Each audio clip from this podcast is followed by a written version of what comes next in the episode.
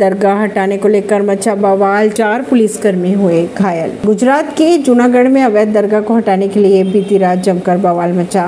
जूनागढ़ के मजेवाड़ी इलाके में दरगाह को हटाने के नोटिस के बाद पहुँची पुलिस पर हिंसक भीड़ ने हमला भी कर दिया था।